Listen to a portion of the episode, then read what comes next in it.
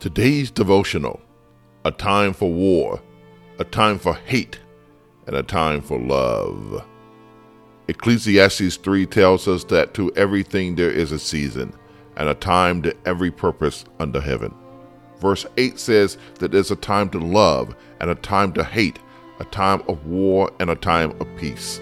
It is a time of war, hate, and killing in the Middle East, as Israel has vowed to wipe out Hamas in response to the October 7th terrorist attack that killed thousands simply because they were Jewish.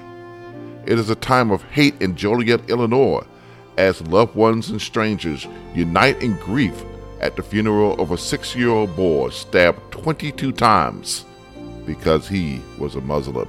War, hate, and killing. And the name of God is not God's will for us. God's will for us is to love our neighbors. So, in this season of war, hate, and killing, we are forever grateful to Jesus, his death on the cross, because of our faith, has given us the hope that in these dark days of war, hate, and killing will soon be no more.